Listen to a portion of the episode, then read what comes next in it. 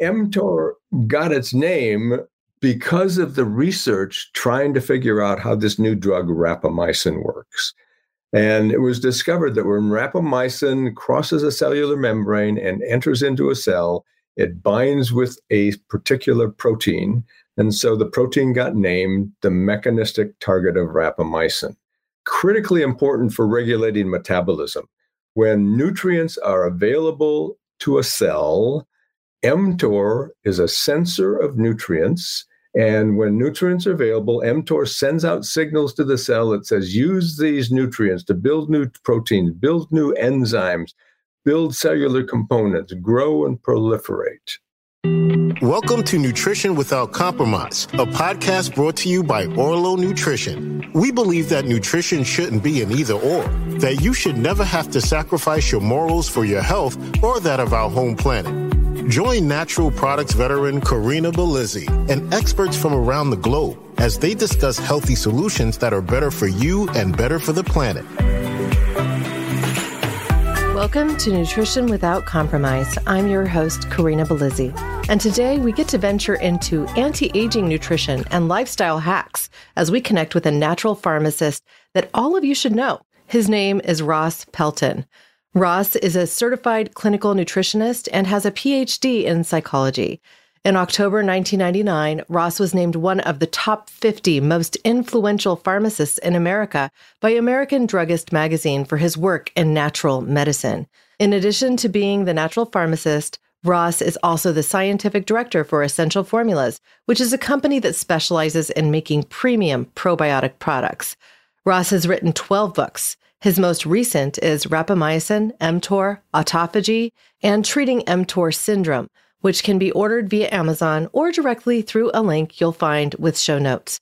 So let's get to know Ross and how simple lifestyle and nutrition habits can turn on the anti aging capacity of your body. Ross, welcome to the show. Hey, Corinna, it's really nice to be with you on uh, Nutrition Without Compromise. I appreciate the opportunity. Well, it's going to be a fun one. I mean, ultimately, I am really big on this whole world of anti aging. There are so many ways that we can naturally activate our body's ability to heal itself, and ultimately, starting with nutrition. So, as we get started, I'd like to ask you first what does this concept of nutrition without compromise, our very show's title, mean to you?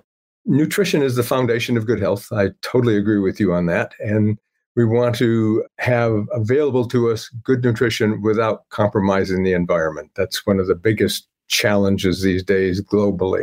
And so I think we have similar passions along that line. well, we could get into talking about things like regenerative agriculture in another show. But before we get into talking about rapamycin specifically, let's dive into mTOR and autophagy. What are they and what do they mean to our health? Okay, these are terms that I hope very soon will become household terms, commonly known to most people. mTOR is a protein inside cells, and it stands for the mechanistic target of rapamycin. Now, I know that's a mouthful. it is. Let me see if I can say it. The, wait, no, do it again. target of rapamycin. I'll leave it to you. mTOR got its name because of the research trying to figure out how this new drug rapamycin works. And it was discovered that when rapamycin crosses a cellular membrane and enters into a cell, it binds with a particular protein. And so the protein got named the mechanistic target of rapamycin. Critically important for regulating metabolism. When nutrients are available to a cell, mTOR is a sensor of nutrients and when nutrients are available, mTOR sends out signals to the cell that says, use these nutrients to build new proteins, build new enzymes, build cellular components, grow and proliferate. The other side of the coin is autophagy. And this is a term and a topic that won Japanese scientists the Nobel Prize in 2016.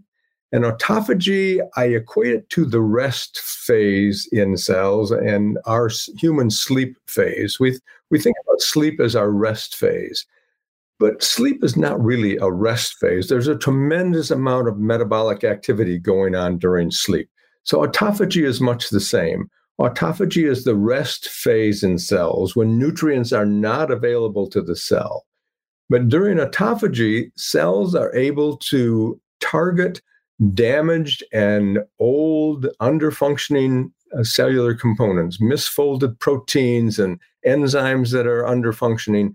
It targets them and breaks them down to their cellular components, to their nutritional components, and will either detoxify them, get some of the damaged substances out of the cell, or reutilize these amino acids and other cellular components to build new enzymes and new proteins. So you've got this balance between mTOR and autophagy. And throughout 99.99% of human evolution, mTOR and autophagy were in balance. And when I use the term balance for these terms, I don't mean equal amounts or equal time. It's kind of like the microbiome. When your microbiome is in balance, when you have a healthy microbiome, you really have about 85 to 90% good, friendly probiotic bacteria and only 10 or 15% bad bacteria. We all have some bad bacteria. But when the microbiome is healthy and in balance, there's such a predominance of the good, friendly bacteria that the small amounts of bad bacteria don't become a problem. So that's kind of like the situation with mTOR and autophagy.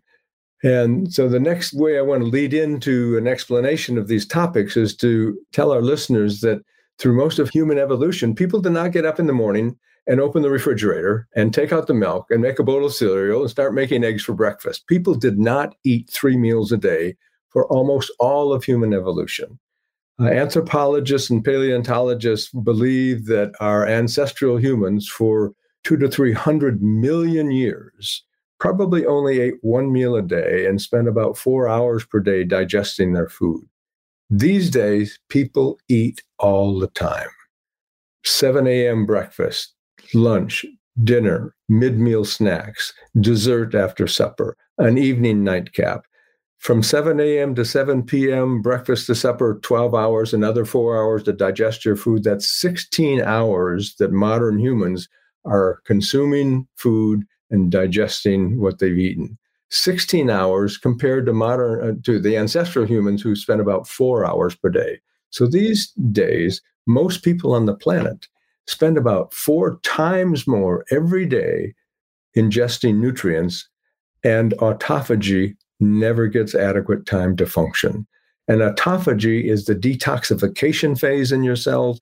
And another aspect of autophagy that's really important, a lot of people haven't focused on, it's the rebuilding of your body. You're breaking down old, damaged, underfunctioning cellular components and rebuilding healthy new cellular components. So it's not just detoxification, but it's also revitalization and renewal and just rebuilding your body. So those are really important topics, mTOR and autophagy. And these days, most people alive are terribly out of balance, eating and consuming far more nutrients than most humans ever consumed, not getting adequate time in autophagy, and I think this is a fundamental problem that's related to most of the health problems today. And when we talk about health problems, Corinna, I like to emphasize to people that these days we have an epidemic of epidemics. We have an epidemic of heart disease, an epidemic of diabetes and metabolic syndrome, an epidemic of Alzheimer's disease, an epidemic of inflammatory bowel diseases, autism, ADHD, on and on, all of these illnesses. And two or 300 years ago, we didn't have any of these epidemics. Well, we also didn't have things like shortening in our food supply, and we didn't have things like aspartame sweetening our foods. We consumed far less sugar. And in today's world, sugar is lurking in all sorts of things that might even be marketed as health products. And so we're over consuming calories. We're consuming things that cause us to crave overconsumption of calories because we're not actually feeding our bodies the core nutrition that we need.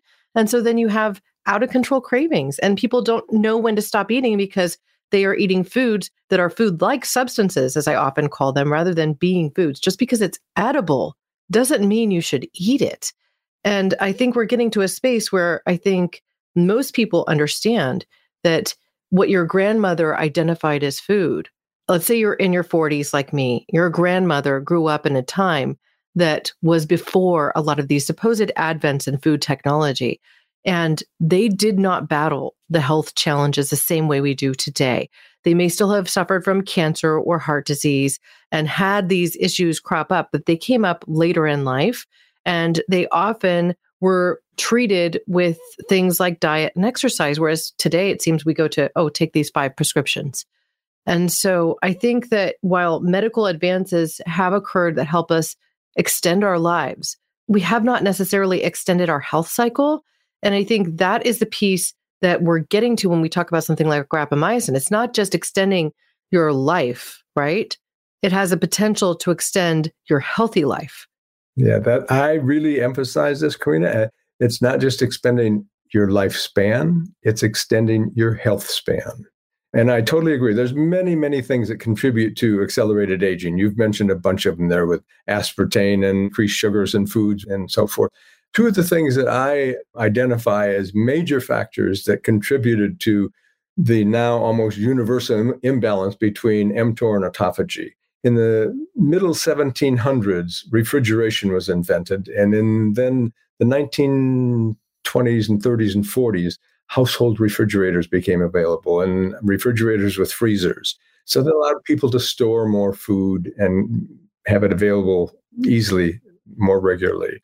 After World War II, 1950s and so forth, the food packaging and food preservation industry kind of took off. And now we have convenience stores with crap food, junk food. Well, I want to stop you here for a moment because you mentioned earlier that we have a situation where people assume they have to get up and have that healthiest meal of the day, breakfast, so to speak, right? Get up and eat. We're told that get your metabolism humming is the most important meal of the day. Well, guess who championed that phrase, the most important meal of the day? Cereal manufacturers, and specifically Kellogg. Yes, Kellogg cereal was the company and the actually the person that started that. It's propaganda. That's what it is. It's being shared to us from a marketing capacity, convincing us that we need more of something that may actually be deleterious to our health. You're absolutely right. So it's the easy availability of food all the time today that has people eating all the time. And as you mentioned, marketing is people brainwashed that they have to eat three meals a day. And this is absolutely not true. In fact, it really does impede health. And so, this whole topic that I'm talking about, the drug rapamycin, and 25 years of research trying to figure out the mechanisms of how this drug works, has uncovered and discovered this relationship between mTOR and autophagy. And I think it is one of the most critical, important health discoveries of all time. I believe that everybody needs to learn the importance of intermittent fasting or time restricted eating because these are the natural ways to activate autophagy and to partially inhibit the mTOR signals because if you're partially intermittent fasting, you're not taking in nutrients. So mTOR is not getting activated. You give autophagy time to function. Every cell in your body starts to work better. And in animal models, virtually every single disease related to the aging process, whether it's cardiovascular diseases, metabolic diseases, neurological diseases. Every single one of these diseases in animal models improves with rapamycin. And the same thing can be said for intermittent fasting and time restricted eating. But there's a lot of people that are not going to discipline themselves to do fasting this is where rapamycin comes in. Rapamycin does this for you. When people take rapamycin, it goes into the cells, it binds to mTOR and partially inhibits it, which allows autophagy to function. And the downscale effects is that every cell in your body starts to function better. You delay the onset of age related diseases. In animal models, many of the major diseases actually have reversal of many of the symptoms. So, this is a really critical new health topic that I'm passionate about. I think it'll be my passion for the rest of my life. Well, and hopefully your life gets extended through something like this incredible tool. So I understand that something that is inhibiting the adoption of rapamycin is actually its success as an anti-rejection drug. So let's talk about what rapamycin is because to me it sounds like it sounds like an antibiotic. Like, I don't really think about it just from the way the word is even structured as something that would be enhancing of a long term life. So let me actually start at the beginning, Corinna, and talk about how and when rapamycin was discovered, and then I'll ease into how it got classified as a drug by the FDA for a couple of different applications. Back in the middle 1960s, a group of Canadian scientists organized a scientific expedition to Easter Island. Easter Island is one of the most remote places on Earth. It's several thousand miles west of Chile, middle of the ocean. The reason the scientists targeted Easter Island for their expedition is that for centuries, horses ran wild on Easter Island. There were more horses than there were inhabitants on the island. And where horses are prevalent, there's usually the tetanus bacteria in the soil. The Easter Islanders all went barefoot. So the scientists that learned about this were puzzled if there's tetanus uh, bacteria in the soil and these people go barefoot all the time but aren't getting tetanus. Is there a possibility that there's something in the environment there that's protecting them? So the purpose of the expedition was to go to Easter Island and see if they could find sources of new antibiotics and antifungal drugs. They took a wide number of soil samples from different areas on the island, took them back to their labs in Canada, and they discovered that a strain of soil bacteria produces a compound that they named rapamycin. Now, the name rapamycin comes from the fact that the indigenous people call Easter Island, their name for it is Rapa Nui. So they named the drug rapamycin. I am so glad I asked because I mean, I'm an anthropologist at heart. That was my undergrad, right? I've done archaeology digs, I've been on expeditions, so to speak, and analyzed cultures around the world as well. I've even observed primates as part of my understudy and been part of studies related to them, even preparing one of the chimps skeletons that Jane Goodall had studied in the wild. So I look at that as one of my moments of touching greatness. But as it stands, understanding that our physical bodies are capable of doing something to preserve and protect us. Essentially, science is just getting to a point where it starts to understand these things. Is just one of the things that inspires me to continue learning because as, as our bodies are a mystery to us in so many ways. The more we know, the more we don't know. but these incredible discoveries keep coming up. And so the root of that word, Wow, how incredible. Rapa Nui. This is a very exciting time as science progresses, we learn more. You mentioned your interest in anthropology. I did not know that, and I'd like to learn more about that in another conversation, maybe offline sometime. But it's interesting to me that anthropologists and paleontologists have discovered in samples that have been preserved that single cell organisms that are 3.5 billion years old have mTOR and autophagy mechanisms in them. These mechanisms were present in single cell organisms when life began to emerge on Earth. So they're present in algae, then? That's what you're saying? Yes. These are some of the oldest organisms. Wow, I did not know that. mTOR and autophagy were present in cells at the beginning of life, and they are present in every single living organism. That's how fundamentally important these topics are. Going fast forward now, after they discovered rapamycin, it started to be developed as an antifungal drug. During the developmental process of rapamycin as an antifungal drug, they learned that rapamycin suppresses the immune system. So all that research just came to a screeching halt. Well, a number of years later, some physicians realized that people that have a kidney transplant need to be taking immune suppressant drugs daily for the rest of their life. And so they tested rapamycin and found out that it works very well. In fact, it works better than some of the most common immune suppressing drugs that were used, like cyclosporin. And so rapamycin in 1999 was FDA approved for people to take to prevent the rejection of a kidney transplant. And then samples of rapamycin were sent to the National Cancer Institute. And they did some tests and found out that rapamycin is the first example of a new type of chemotherapy drug. Most chemotherapy drugs are what we call cytotoxic. They kill cancer cells, but they also kill other rapidly dividing cells, like the lining of your gastrointestinal tract and the cells in your bone marrow that are producing your red blood cells and so forth. So that's where a lot of the side effects from chemotherapy. So rapamycin is not chemotoxic or cytotoxic, cytostatic. It stops the cancer growth, but it doesn't have all the toxic side effects. So rapamycin has now been approved by the FDA to treat several different types of solid tumor cancers. So we have the unique situation where the FDA approval for rapamycin as a drug to treat the prevention of organ transplant rejection and as several different types of chemotherapy is actually a barrier to rapamycin acceptance as a life extension anti-aging drug. Most doctors don't know about, they aren't aware of rapamycin.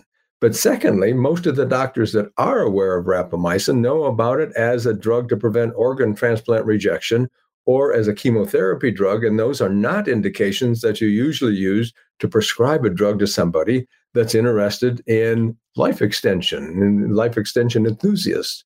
Because you would think that it would work by inhibiting essentially your body's natural functions that you want to support a long and healthy life. But it's an oversimplification of how it works just because it gets prescribed as an anti rejection drug or an anti cancer drug. Is that correct? That's exactly right. So along comes a physician by the name of Dr. Joan Mannick, who worked at one of the big drug companies, Novartis. She had the unique position at that company where she could work on anything she wanted related to aging. So Dr. Mannick chose rapamycin to study, and she selected as her group of people to study elderly people 65 years and older. She divided these people into four different groups, and one was the placebo group, and she actually didn't use rapamycin. She used what's called a rapalog, a version of rapamycin, slightly different, but the drug is called RAD001. And this drug had virtually the same effects of rapamycin. So she gave people either half a milligram daily, or another group five milligrams once a week, third group 20 milligrams once a week. So we got four groups, the other the placebo. So these people are taking their drug or the placebo for six weeks. At the end of six weeks, there's a two week washout period. And then at the end of the two week washout period, all the participants received the seasonal flu vaccine. And then Dr. Mannick measured how their immune system responds to the challenge of the flu vaccine. Now, elderly people, 65 years and older, all have an underfunctioning immune system compared to people in their 20s and 30s. That's just part of the aging process.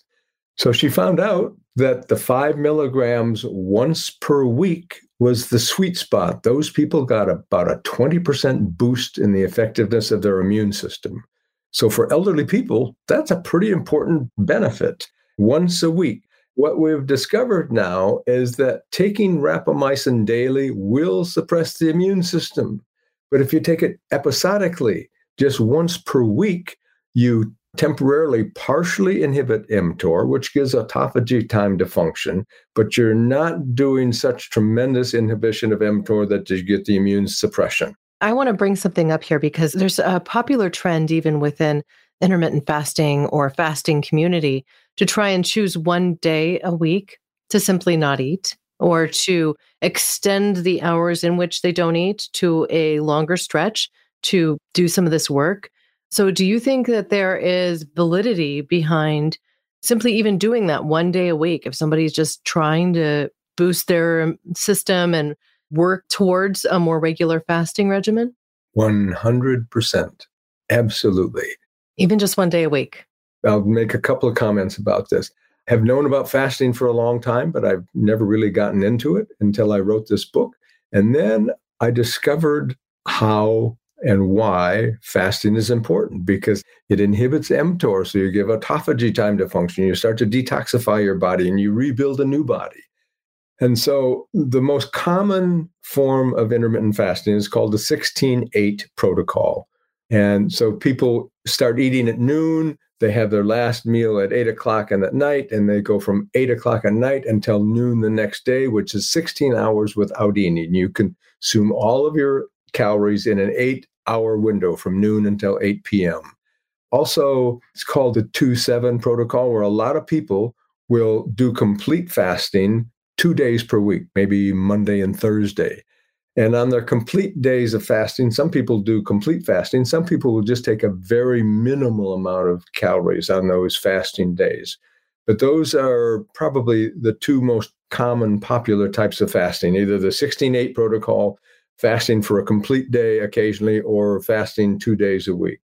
And there are people that do longer fasts. And my personal story here, Corinna, almost two months ago now, my wife was gone for a couple of weeks and on a vacation with some of her girlfriends. So the first week she was gone, I did a two day fast.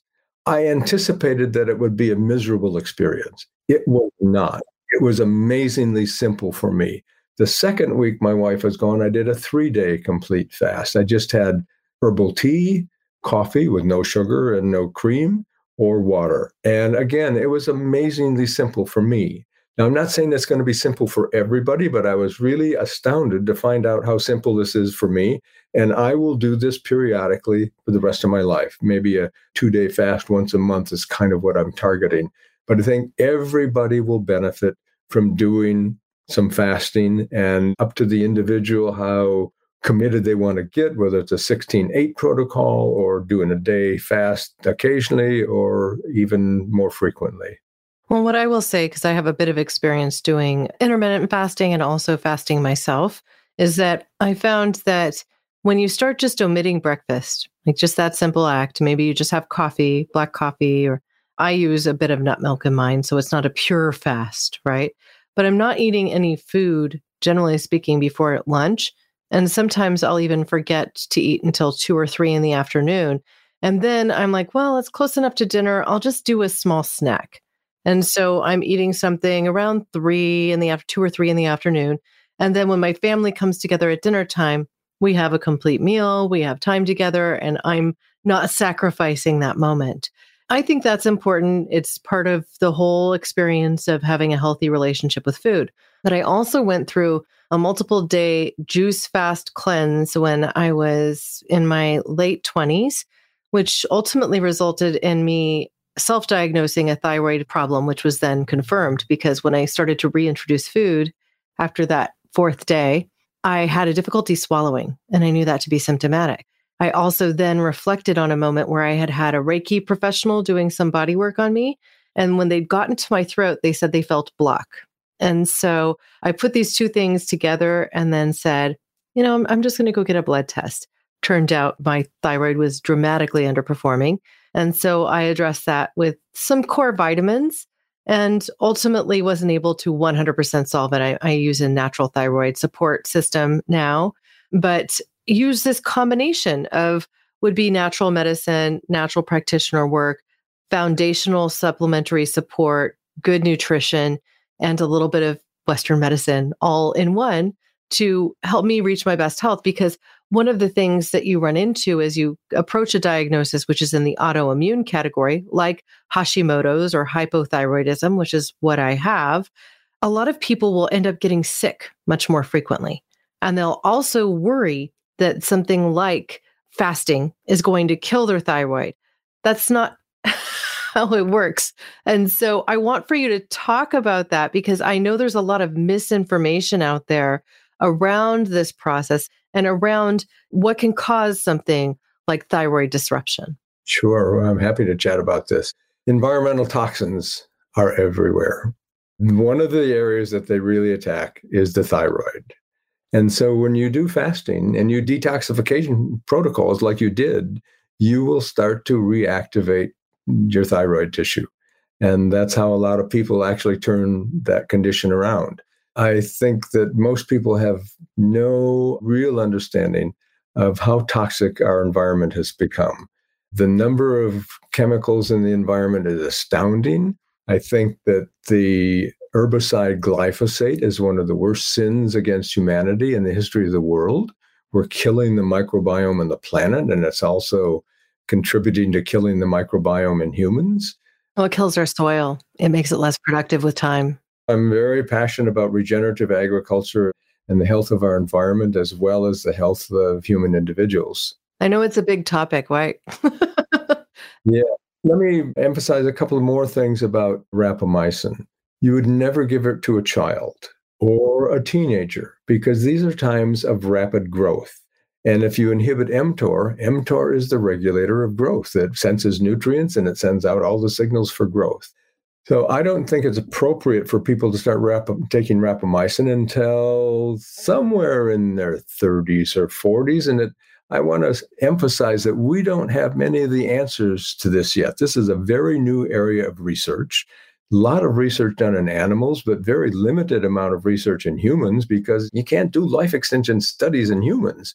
But I'll talk about some interesting studies that are underway. But well, you've just answered another question I was going to ask, which was ultimately whether you ever thought that this would be an over the counter drug. And I think the answer is obviously no, then, if teens can never take it and children not either. Yeah, but I will emphasize this is a natural product. It's a, produced by a strain of soil bacteria. So it's not some obscure chemical that the drug company has produced in the laboratory. It's something that nature produces but it probably never will be available over the counter. I don't know if there will ever be a movement where people start to get this strain of soil bacteria and grow their own. I, I don't know. well, perhaps, but then they'd be producing something in violation of what FDA drug law. So, yeah. But anyway, so nobody knows how early you should start or could start taking rapamycin. is probably variable depending on not only age, but people's health condition and their lifestyle. So if you get somebody that's grossly obese in their 30s, they can probably benefit from rapamycin, where a healthier individual might not want to consider it until they get into their 40s. But if we start thinking about from the age of 40 on, just about everybody on the planet these days, except maybe some indigenous cultures somewhere, are eating far more frequently and ingesting calories from far more hours per day than 99.9% of human evolution. So I think virtually all adults on the planet, with the exception of maybe people who are already on respirators or in hospice, they're probably too far, far gone to get much benefit from rapamycin. But I think most people alive today, adults, can benefit from taking rapamycin.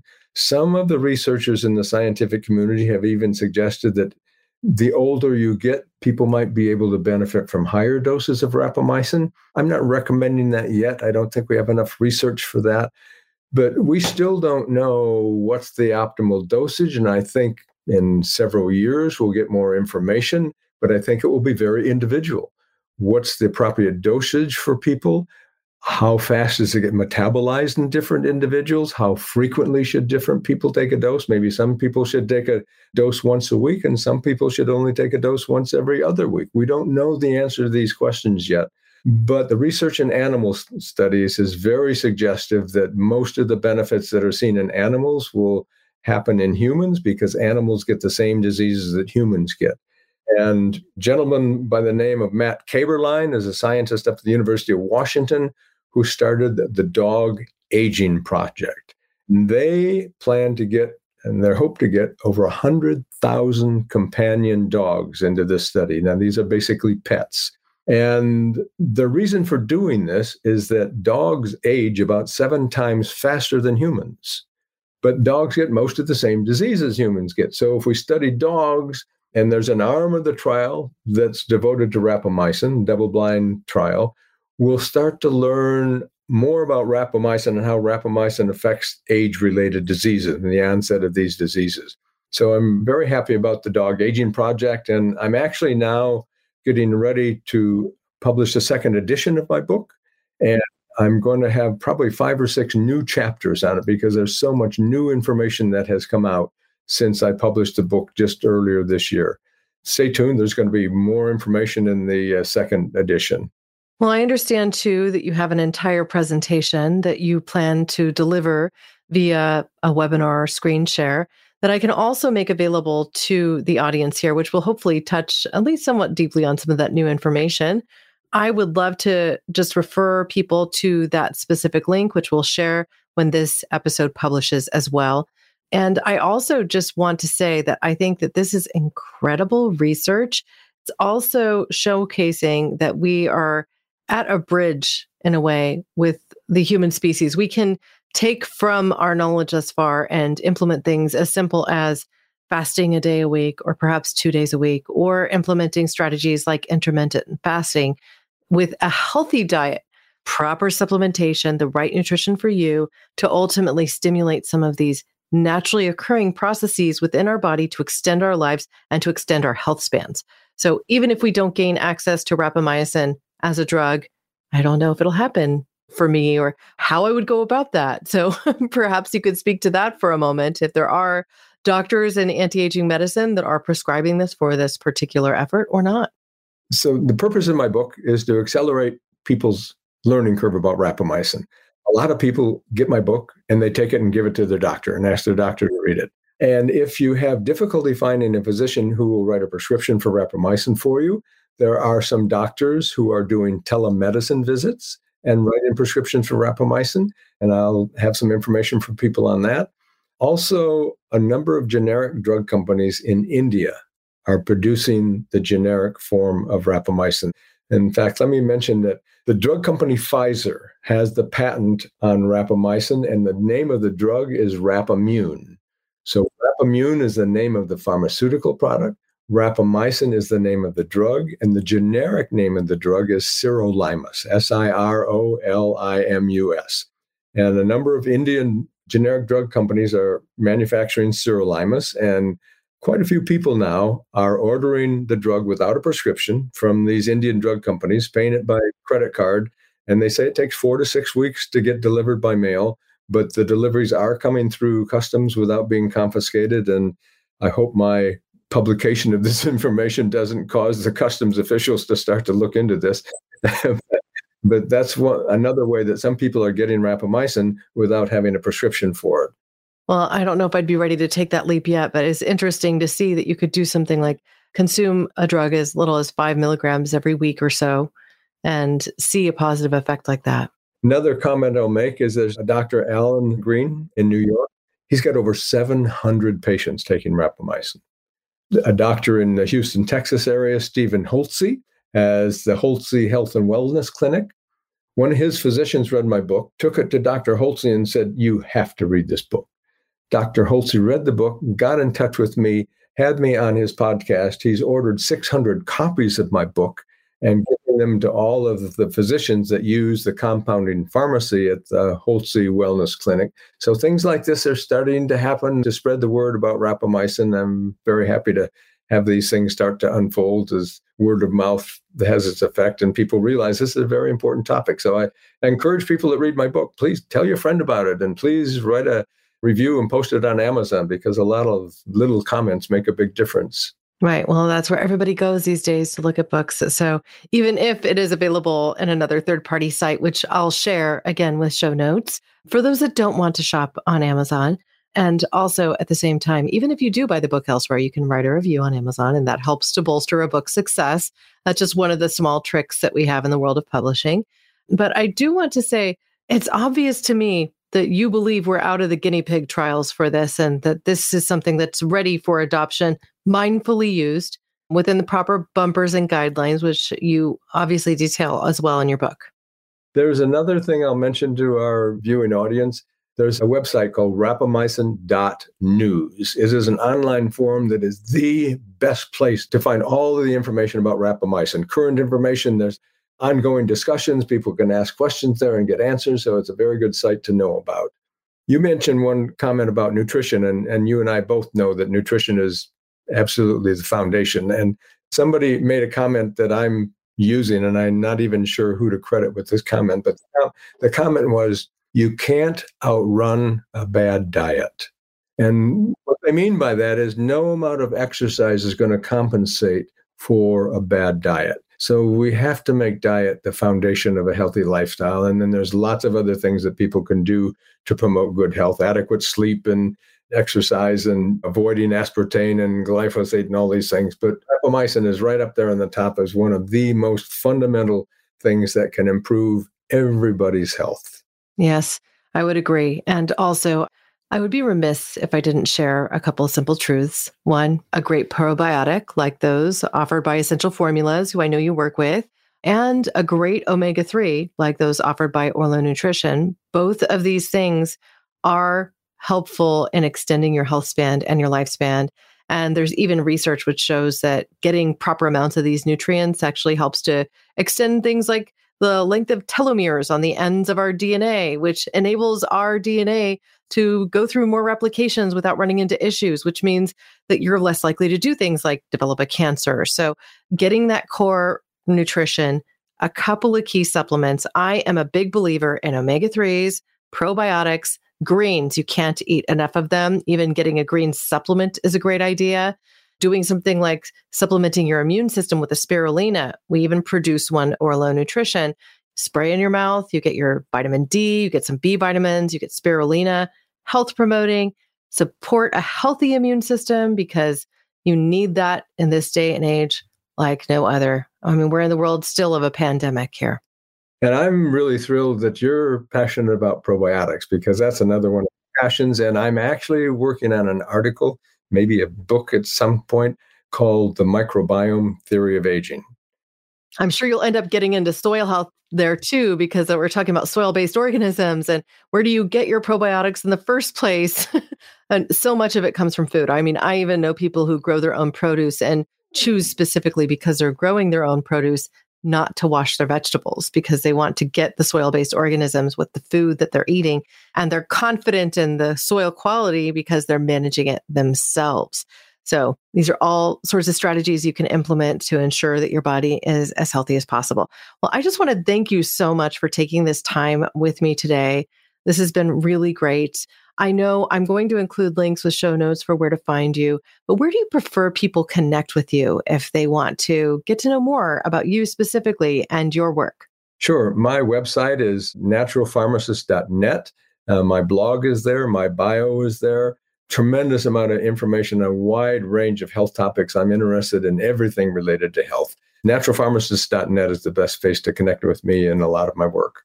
Well, and you're a prolific author, so I'm sure they can find one of your 12 books there as well. So Yeah, and they're on Amazon too, most of them. Well, thank you so much for joining me today. This has been my absolute pleasure. I appreciate your invitation and the opportunity to chat with you today. Now, I think it's clear the message that Ross Pelton leaves us with today is that we should all be advocates for our health and we should think deeply about how to extend that health span we could do simple things like even fasting intermittently or choosing one or two days a week to really stimulate the body's ability to harness the power of autophagy. Now, whether that be consuming something like rapamycin, that is left up to you. I encourage you to pick up a copy of Ross Pelton's book. It is an incredible read, and I'll be digging more through its pages and sharing the knowledge I gain with you in future episodes. Now, to get all of the access to links, I encourage you to visit orlonutrition.com for our complete blog about this episode, including the video version, features that you won't find anywhere else, and also that link to an in depth review of the research around rapamycin by Ross Pelton himself. Thank you for joining us on this journey today. If you have questions about what we covered, please reach out via email or social channels. You can contact me at Orlo Nutrition on social channels and also via email directly to hello at orlonutrition.com. As we close today's show, I hope that you'll raise a cup of your favorite beverage with me, even if it's just water or a cup of tea, as I say my closing words. Here's to your health. Thanks for listening to Nutrition Without Compromise. To make sure you never miss an episode, subscribe, rate, and review wherever you listen to podcasts. If you'd like to learn more, visit orlonutrition.com and join our mailing list. You'll gain access to complete show notes, features, and informative blogs because nutrition shouldn't be an either or.